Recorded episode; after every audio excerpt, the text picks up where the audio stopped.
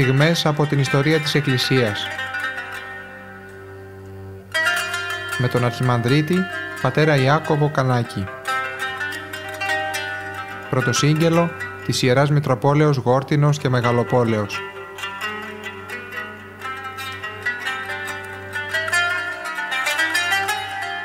Προχωρούμε στην πορεία μας ε, μελετώντας την εκκλησιαστική ιστορία και έχουμε φτάσει στην έκτη Οικουμενική Σύνοδο. Παρατηρούμε ότι υπάρχει μία συνέχεια στις συνόδους.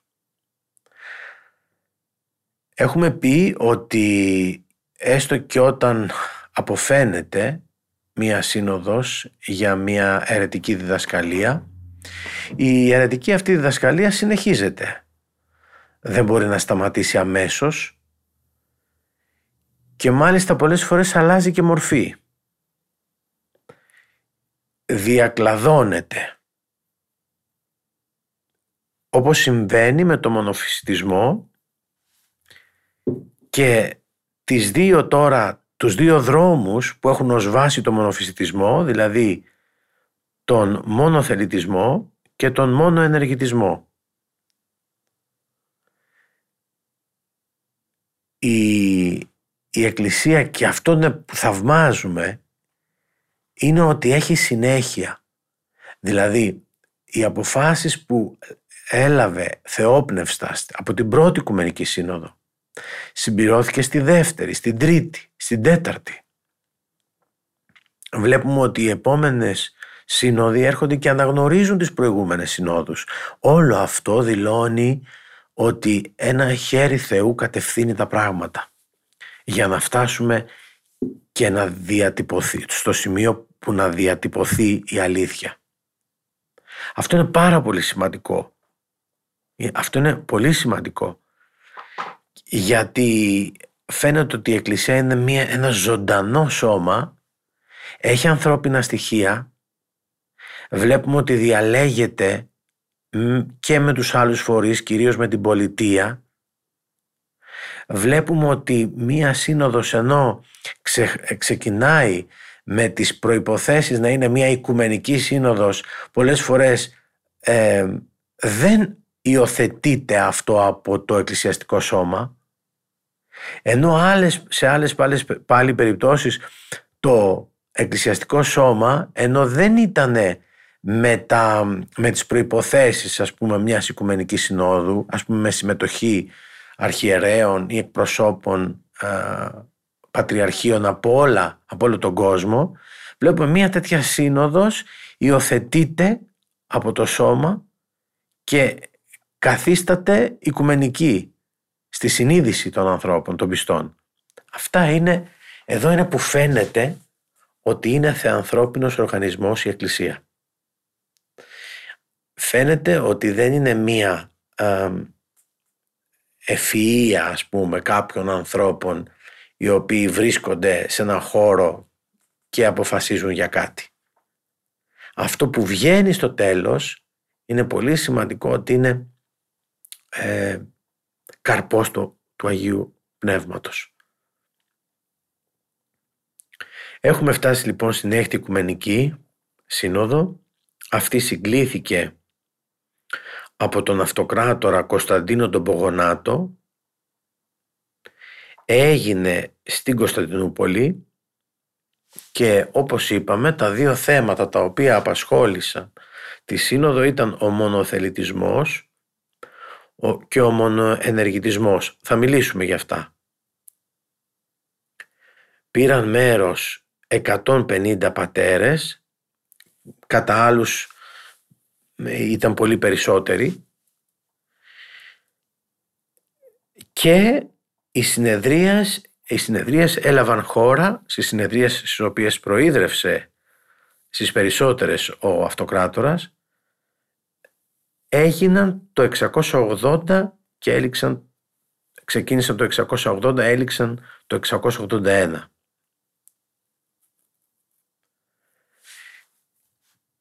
Είπαμε ότι η Σύνοδος καταδίκασε αυτές τις δύο αιρέσεις. Καταδίκασε και όσους ε, τις είχαν υιοθετήσει τις αιρέσεις αυτές όπως ήταν ο Πάπας Ρώμης Ονόριος και αρκετούς άλλους οι οποίοι είχαν προσχωρήσει σε αυτή τη διδασκαλία και να πούμε ότι το πρόσωπο, ο μέντορας, όπως αναφέρεται στο βιβλίο των Κουκουσά καθηγητών Βαλαή, ο μέντορας της συνόδου αυτής, η ψυχή της συνόδου αυτής, είναι ο Άγιος Μάξιμος Ομολογητής. Να πούμε πρώτα ποιοι ήταν α, εκείνοι οι οποίοι πήραν μέρος στην Σύνοδο. Έχουμε πει ότι στη Σύνοδο μπορεί να εκπροσω... η Σύνοδος, ε, στη Σύνοδο μπορούν να μετέχουν ε, όλοι οι εκπρόσωποι πατριαρχείων από, όλη την, από όλο τον κόσμο, από τους πατριαρχικούς τρόνους ή αν δεν μπορούν οι ίδιοι έστελναν ε, αντιπροσώπους. Στο έργο που έχουμε μνημονεύσει πολλές φορές, η Οικουμενική Σύνοδη και Εκκλησιαστική Ενότητα, ένα συλλογικό τόμο από την Μητρόπολη ε, Δημητριάδος, ε, έχουμε ε, μια πολύ σημαντική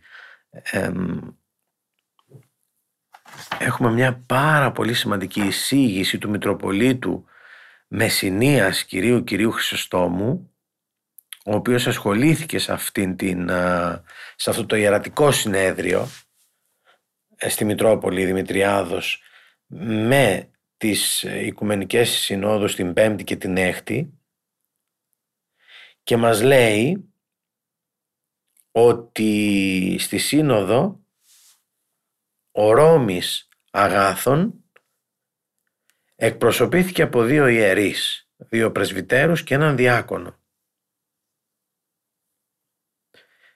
Στη Σύνοδο επίσης πήραν μέρος και επίσκοποι από τις επαρχίες του Ηλυρικού που τότε εκκλησιαστικά υπάγονταν στη Ρώμη, στον Ρώμης. Να πούμε ότι η πατριαρχική θρόνη, ο Αλεξανδρίας, της Αλεξάνδρειας και των Ιεροσολύμων ήταν την εποχή αυτή κενή, ωστόσο εκπροσωπήθηκαν στη Σύνοδο από τους τοποτηρητές τους Στη σύνοδο μετήχε και ο Μακάριος Αντιοχίας. Επειδή όμως αυτός δεν πίστηκε να αποδοκιμάσει τις αιρετικές δοξασίες του, αναθεματίστηκε και εξελέγει νέος αρχιεπίσκοπος ο Θεοφάνης ο οποίος από την 14η συνεδρία και μετά τη συνόδου μετέσχε κανονικά στις συνεδρίες. Κάτι σημαντικό που πρέπει εδώ να πούμε που το σημειώνει ο Μητροπολίτης και καθηγητής του Πανεπιστημίου μας. Κάτι ιδιαίτερο που γίνεται στην έκτη Οικουμενική Σύνοδο.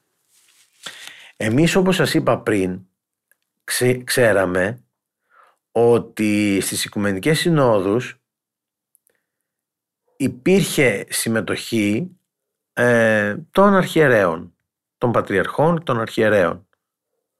Τώρα εδώ πέρα έχουμε για πρώτη φορά την παρουσία ιερομονάχων, πρεσβυτέρων δηλαδή, οι οποίοι τώρα δεν εκπροσωπούν όπως γινότανε τους αρχιερείς τους ή τους επισκόπους τους, αλλά βρίσκονται στη σύνοδο με την ιδιότητα των εκπροσώπων των ιερών μονών και των πόλεων, στις οποίες ήταν ας πούμε εφημέροι οι υπεύθυνοι των μονών, ηγούμενοι κτλ.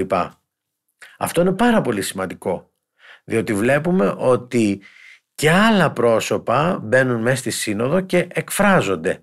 Επίσης ένα πάρα πολύ σημαντικό γεγονός είναι ότι και στη συγκεκριμένη σύνοδο ο αυτοκράτορας, ο Πογονάτος, είδαμε ότι είχε πολύ μεγάλο ενδιαφέρον για τη σύνοδο. Γιατί είχε μεγάλο ενδιαφέρον. Για, για αυτό καταρχήν που ενδιαφέρει όλους τους και τους πολιτικούς άρχοντες ε, θέλουν το κράτος τους να είναι ε, ειρηνικό. Θέλει να υπάρχει ειρήνη και ομόνια και άρα δημιουργικότητα και ακμή ε, μεταξύ των πολιτών στη, στη σχέση με, με τις κοινωνίες. ε, αλλά και, ο, και πολλοί εκ των αυτοκρατόρων είχαν και μια ιδιαίτερη έφεση και ενδιαφέρον για τα θεολογικά πράγματα. Ή επίσης μπορεί να είχαν και κάποια συμφέροντα ε, ως προς την ε, εξέλιξη των πραγμάτων των θεολογικών γιατί και μια θεολογική διένεξη πολλές φορές είχε και συνέπειες ε, και πολιτικές και κοινωνικές. Βλέπουμε όμως τώρα ότι ο Πογονάτος, ε, ο αυτοκράτορας, έκανε ιδιαίτερη εντύπωση ότι έδινε την δυνατότητα ακόμα και στους αιρετικούς, ε, σημειώνεται δηλαδή αυτό, έδινε τη δυνατότητα να εκφράζονται πολύ άνετα και πολύ ελεύθερα. Διότι ο, ο άνθρωπος που φαίνει την καινούργια διδασκαλία ε, παρουσιαζόταν ενώπιον της Συνόδου πολλές φορές και του έλεγαν ε, πες μας τι ε, καινούριο έχεις να μας πεις, τι, τι ευαγγελίζεσαι ας πούμε. Τι, μας, τι, τι, τι καινούριο μας, μας λες και θες να εισάγεις. Μας έκανε λοιπόν εντύπωση αυτό που διάβαζα ότι έκανε, είχε ιδιαίτερη έτσι ευαισθησία ο αυτοκράτορας στο να ακούγονται και να ακούγεται άνετα αυτό που θέλει ο αιρετικός που ακόμα δεν έχει καταδικαστεί ως αιρετικός αλλά εκφράζει την, την άποψή του. Λοιπόν, αυτοί πήραν μέρος στην, ε, ε, τα σημαντικά πρόσωπα στην έκτη Οικουμενική Σύνοδο. Βέβαια είδαμε ότι υπάρχει μια μεγάλη ε, συμμετοχή, ποικίλη όπως είπαμε ο αριθμός των ε, εκπροσώπων από τους, από τους θρόνους πατριαρχικούς. Ε, θα πάμε να δούμε τώρα λίγο την, το ζήτημα στην ουσία του και το ζήτημα στην ουσία είναι ότι ε, το ζήτημα είναι πόσες ε, ενέργειες, θελήσεις και πόσες ενέργειες έχουμε στο πρόσωπο του Χριστού. Δηλαδή ο Χριστός ως Θεός, ο στέλιος Θεός και ο στέλιος άνθρωπος πρέπει να δούμε πόσες θελήσεις έχει και πόσες ενέργειες.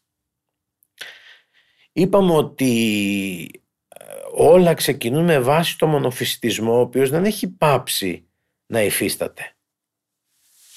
Τον 7ο αιώνα εκτός από τον μονοφυσιτισμό ο οποίος συνεχίζει και διασπά την ενότητα της Εκκλησίας έχουμε και αυτές τις δύο ερετικές διδασκαλίες, τον μονοθελητισμό και τον μόνο ενεργητισμό που ήταν μια προσπάθεια ένωσης των Ορθοδόξων με των μονοφυσιτών ε, δηλαδή μέσω από αυτές τις διδασκαλίες υπήρξε, υπήρχε η βούληση για ένωση των μονοφυσιτών με, τον, με τους Ορθοδόξους αλλά έγινε χειρότερο μετά το πράγμα.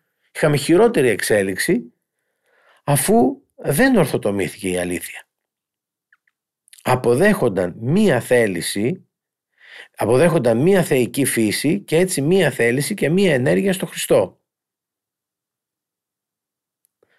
Άρα μπορούμε να πούμε ότι αυτά τα δύο ήταν μια μετριοπαθή τάση του μονοφυσιτισμού.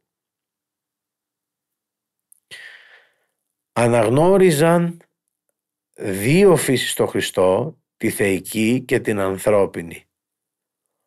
Ο μονοενεργητισμός προϋποθέτει τον μονοθελητισμό διότι προηγείται η θέληση της ενέργειας. Θα το πούμε και ε, με μεγαλύτερη απλότητα και να δούμε και πού είναι το πρόβλημα με όλο αυτό. Και ξέρετε, πρέπει να το δούμε το πρόβλημα. Δεν μπορούμε όλα αυτά τα θέματα να τα αφήνουμε ε, για, μόνο για κάποιους ειδικούς. Πρέπει να μας ενδιαφέρει η πίστη, να την ξέρουμε. Και ούτε αυτά είναι μόνο των κληρικών και κάποιων θεολόγων. Έχουμε ενδιαφέρον γύρω από αυτά τα θέματα. Πρέπει δηλαδή να υπάρχει ενδιαφέρον γύρω από αυτά τα θέματα. Είναι η πίστη μας. Να πω λοιπόν ότι ο μονοθελητισμός και ο, ο μονοενεργητισμός όπως μας λέει καθηγητής Φιδάς προϋποθέτουν άρνηση όχι μόνο της πληρότητας της μιας αλλά και της πραγματικής σχέσης των δύο φύσεων του Ιησού Χριστού. Γι' αυτό και υπάρχουν με τη μία ή με την άλλη μορφή σε όλες τις μεγάλες αιρέσεις του 4ου και του 5ου αιώνα. Δηλαδή, πρέπει να καταλάβουμε ποιο Χριστό πιστεύουμε. Πρέπει να καταλάβουμε τι ακριβώς γίνεται με τις φύσεις.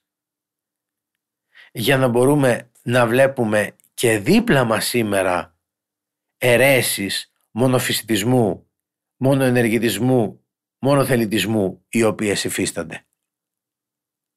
Γιατί δυστυχώς, όπως είπαμε, δεν σταματάει η αίρεση.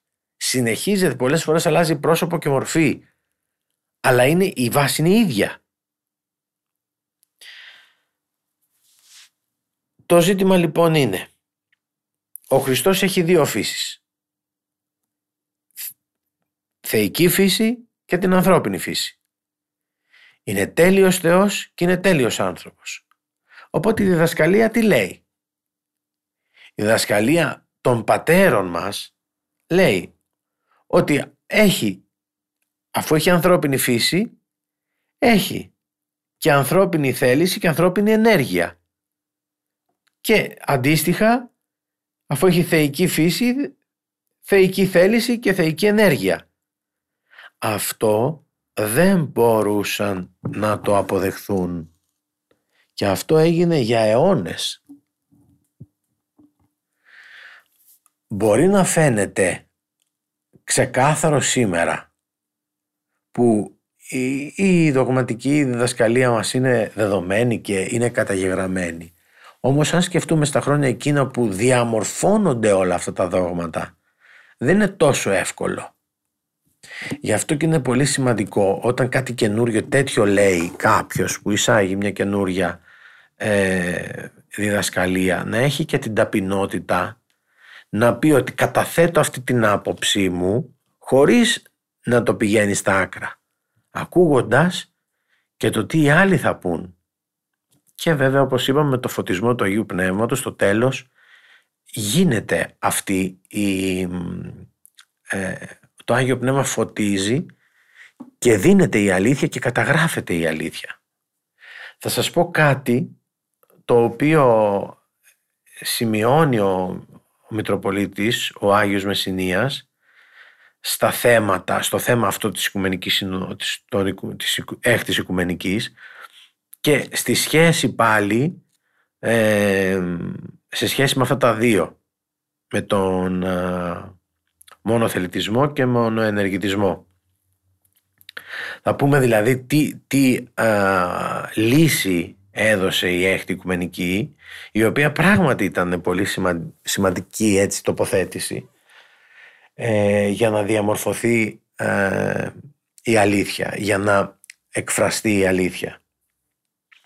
Λοιπόν, ε, κάνει μία σύνοψη των όσων έχει πει στην εισήγησή του και λέει συνοψίζονται το ορθόδοξο δόγμα για τα δύο φυσικά θελήματα και τις δύο φυσικές ενέργειες του Χριστού παρατηρούμε πρώτον ο Ιησούς Χριστός ο ένας της Τριάδος έγινε άνθρωπος ομοούσιος με μας χωρίς αμαρτίες. Ένωσε στη μία υπόστασή του στην υπόσταση του Θεού Λόγου, το λάμδα κεφαλαίου του Χριστού, τη Θεία και την ανθρώπινη φύση του, πώς τις ένωσε. Ασυγχύτως, χωρίς σύγχυση μεταξύ τους, ατρέπτος, χωρίς τροπή, αχωρίστος, χωρίς να χωριστούν και αδιαιρέτος. Αυτό είναι βασικό, είναι, είναι βασική ιδέα στο ότι δηλαδή υπήρχε μία ε, αρμονική, να την πω έτσι, ε, σχέση των δύο φύσεων στο πρόσωπο του Χριστού. Η θέληση και η ενέργεια είναι ιδιώματα της φύσεως και μάλιστα τα βασικότερα αφού αυτά χαρακτηρίζουν το αυτεξούσιο του ανθρώπου και καταξιώνουν τον άνθρωπο ως την κορονία της δημιουργίας. Τρίτον, στον ένα Χριστό υπάρχουν αχωρίστος, αδιαιρέτος, ασυγχύτος και ατρέπτος ενωμένες και δύο φυσικές τελήσεις και δύο φυσικές ενέργειες, όπως το είπαμε πριν. Τέταρτον, ο ένας και ο αυτός Χριστός θέλει και ενεργεί τα θεία και τα ανθρώπινα, όχι κατά άλλον και άλλον, αλλά κατά άλλο και άλλο. Ήτι, κατά τη θεία του φύση θέλει και ενεργεί τα θεοπρεπή, ενώ κατά την ανθρώπινη θέλει και ενεργεί τα ανθρωποπρεπή. Η κάθε φύση αυτού θέλει και ενεργεί τα ίδια μετά της στατέρου κοινωνίας. Μπορεί να καταλαβαίνω ότι φαίνονται λίγο ε, δύσκολα, αλλά είναι σημαντικά. Η κάθε φύση αυτού, θεία και ανθρωπίνη, και ενεργεί τα ίδια μετά τη στατέρου κοινωνίας. Πέμπτον, όπως η ανθρώπινη φύση του Χριστού ένεκα, ένεκα της καθυπόστασης ενώσεώς της με τη Θεία Φύση θεώθηκε ατρέπτος, κατά τον ίδιο τρόπο και το ανθρώπινο αυτού θέλημα θεωθέν ούκαν ρέθη. Έκτον, το ανθρώπινο θέλημα του Χριστού ως ίδιον αυτού θέλημα και θεωθέν όλων ατρέπτος δεν εναντιώνεται ούτε αντιμάχεται ή ανταγωνίζεται το θείο αλλά εκουσίως υποτάσσεται σε αυτό. Θυμηθείτε επάνω στο σταυρό. Τι λέει ο Χριστός; Αν είναι δυνατόν να μην, να μην πιω από αυτό το ποτήρι. Μιλάει η ανθρώπινη φύση. Αλλά όχι όπως θέλω εγώ, αλλά όπως εσύ. Αυτό ερμηνεύεται λοιπόν και λέγεται ότι δεν εναντιώνεται, ούτε αντιμάχεται, ούτε ανταγωνίζεται το θείο, το ανθρώπινο με το θείο, η ανθρώπινη με τη θεία φύση, αλλά εκουσίως υποτάσσεται σε αυτό. Και έβδομον, η μη ύπαρξη ανθρωπίνου θελήματος στο Χριστό θα φαινάκιζε την εχριστό σωτηρία του ανθρώπου. Να πούμε αυτό που λέει και ο Σεβασμιότατος ε, συμπερασματικά η έκτη Οικουμενική Σύνοδος διετράνωσε τη χριστολογική διδασκαλία της τετάρτης Οικουμενικής. Είδατε αυτό που λέγαμε συνέχεια. Καθορίζοντας τα όρια της βούλησης θέλησης της φύσεως και του προσώπου στο πρόσωπο του Χριστού και συγχρόνως πρόβαλε τις βάσεις της ανθρωπολογικής συνέπειας αυτής της σχέσης. Έχει αντίκτυπο σε μας στο τι πιστεύουμε. Πιστεύουμε έναν Χριστό ο οποίος είναι ένα όλον ή πιστεύουμε ότι η μία φύση απορρόφησε ας πούμε την άλλη η μία επιβλήθηκε στην άλλη ότι δεν υπήρχε αυτή η, η τέλεια, το ασυγχύτος, ατρέπτος, αδιαιρέτος και αχωρίστος που είπαμε. Είναι πολύ σημαντικό σε ποιο Χριστό πιστεύουμε. Ο, οι άλλοι λένε ότι πιστεύουμε μόνο ότι ο Χριστός είναι Θεός. Ε, εννοώ στο μονοφυσιτισμό. Οι άλλοι λένε ότι είναι μόνο άνθρωπος. Πρέπει να, να, να ξεκαθαρίσει να ξεκαθαρίσει αυτό. Είναι ξεκαθαρισμένο. Ενώ να ξεκαθαρίσει στις δικές μας προσεγγίσεις, γιατί πολλές φορές φαίνεται ότι δεν γνωρίζουμε πράγματα. Φαίνεται ότι δεν γνωρίζουμε την πίστη, γι' αυτό και είμαστε πολύ... σε, σε πολλά πράγματα ε, δεν έχουμε γνώση. Και αυτή η μη γνώση μας είναι πολλές φορές και επικίνδυνη και στο να μεταδίδουμε πράγματα τα οποία δεν ξέρουμε και τα μεταδίδουμε λάθος ή και ακόμα περισσότερο όταν βρεθούμε σε, μια, σε ένα διάλογο με αιρετικούς επίσης δεν ξέρουμε να απαντήσουμε. Αυτό το πρόσωπο το οποίο όπως είπα και αρχικά ε, πραγματικά έχει ε, χαρακτηριστεί ως το πρόσωπο ε, κλειδί για την σύνοδο αυτή και για τα θέματα αυτά είναι ο Άγιος Μάξιμος Ομολογητής. μια πολύ μεγάλη θεολογική μορφή. Να πω μόνο επιγραμματικά ότι ο Άγιος αυτός καταγόταν από μια πλούσια οικογένεια της Κωνσταντινούπολεως γεννήθηκε περίπου το 580 και ήταν ένας λόγιος. Έλαβε σπουδαία εγκύκλια και φιλοσοφική παιδεία. Έτσι λοιπόν αναρχήθηκε ε, αξίως και έγινε ο πρωτοσυκρίτης, δηλαδή ο αρχιγραμματέας στο παλάτι. Και αυτό που κάνει εντύπωση είναι ότι δεν, δεν έμεινε εκεί στη θέση αυτή θέλοντας να μείνει για τη θέση στο σημείο αυτό αλλά μέσα του έκαιγε ένας άλλος πόθος και μία άλλη κλίση προς τον ασκητικό βίο. Για φανταστείτε ένα τέτοιον άνθρωπο που να είναι στα σαλόνια να ζητά μέσα στην καρδιά του ε, να καίγεται η καρδιά του για κάτι άλλο, για ασκητισμό. Και έτσι παρετείται από το αξίωμα του πρωτοσυκρίτη και πηγαίνει και να εγκατασταθεί στη μόνη της Χρυσουπόλεως. Είναι τότε που θα ασχοληθεί και έτσι περαιτέρω με το ζήτημα του μονοθελητισμού. Και μάλιστα όπως λέει η παράδοση θα φυλακιστεί και γι' αυτό για την στάση του και το συναξάριό του αναφέρει ότι έλαβε και την ποινή να του κόψουν το χέρι προκειμένου να μην γράφει αυτές τις αλήθειες. Είναι μεγάλο πράγμα να έχεις κόστος για την αλήθεια που υπερασπίζεσαι. Γιατί ο καθένας μπορεί ε, τώρα και μάλιστα να θαυμάζεται από ανθρώπους ε, για την τοποθέτηση που κάνει πάνω σε δόγματα. Αλλά εδώ έχουμε κάτι άλλο. Εδώ έχουμε την την ε, προσφορά αίματος, θυσίας, μαρτυρίου, ομολογίας. Γι' αυτό τον είπα Άγιο Μάξιμο Ομολογητή. Δεν το δίνει η Εκκλησία τυχαία και απλά αυτό τον τίτλο. Δεν τον, δεν τον έχουν πολλοί. Βλέπουμε δηλαδή ότι ομολογεί την πίστη, διασαφηνίζει τα πράγματα και ολόκληρη η σύνοδος και θα έλεγα ολόκληρη η οικουμένη σήμερα όλοι μας γνωρίζουμε τα περί του μονοθελητισμού και του μονοενεργητισμού από τον Άγιο Αυτόν.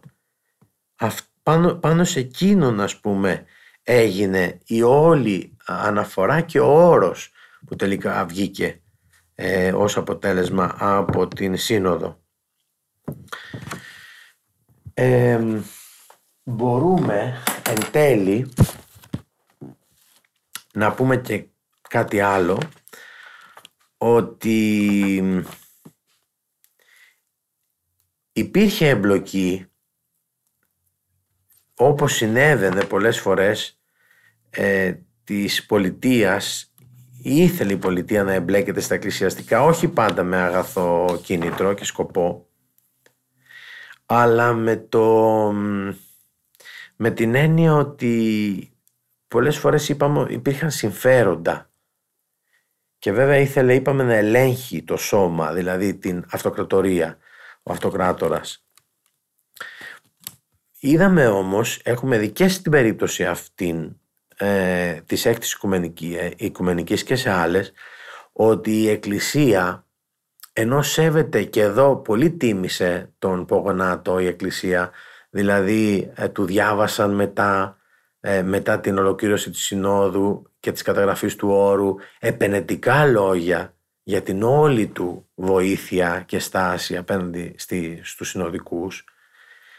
Αλλά η Εκκλησία δεν ενδίδει αν ε, όσο καλός και να είναι ο αυτοκράτορας ή ο πολιτικός άρχοντας ή οποιοδήποτε εξωγενής παράγοντας δεν ενδίδει αν υπάρχει, ε, αν υπάρχει αιρετική διδασκαλία. Θα σας διαβάσω κάτι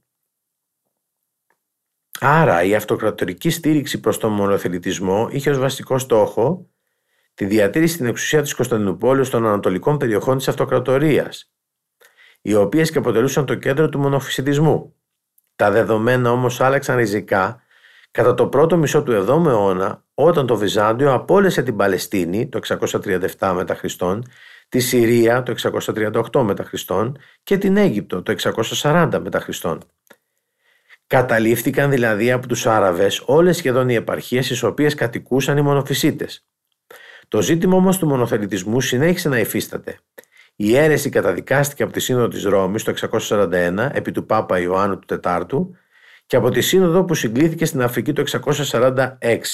Τι θέλω να πω με αυτό; Θέλω να πω ότι ε, υπήρξαν ιστορικά γεγονότα και ε, συγκυρίες οι οποίες έδιναν τη δυνατότητα στους πολιτικούς να θέλουν να επεμβαίνουν και να ε, γνωρίζουν τα εκκλησιαστικά πράγματα. Και αυτό πολλές φορές είπαμε γινόταν με, αγαθός, με αγαθά κίνητρα. Δηλαδή πραγματικά νοιαζόντουσαν για την εκκλησία, τα, την πίστη της και τα δόγματά της.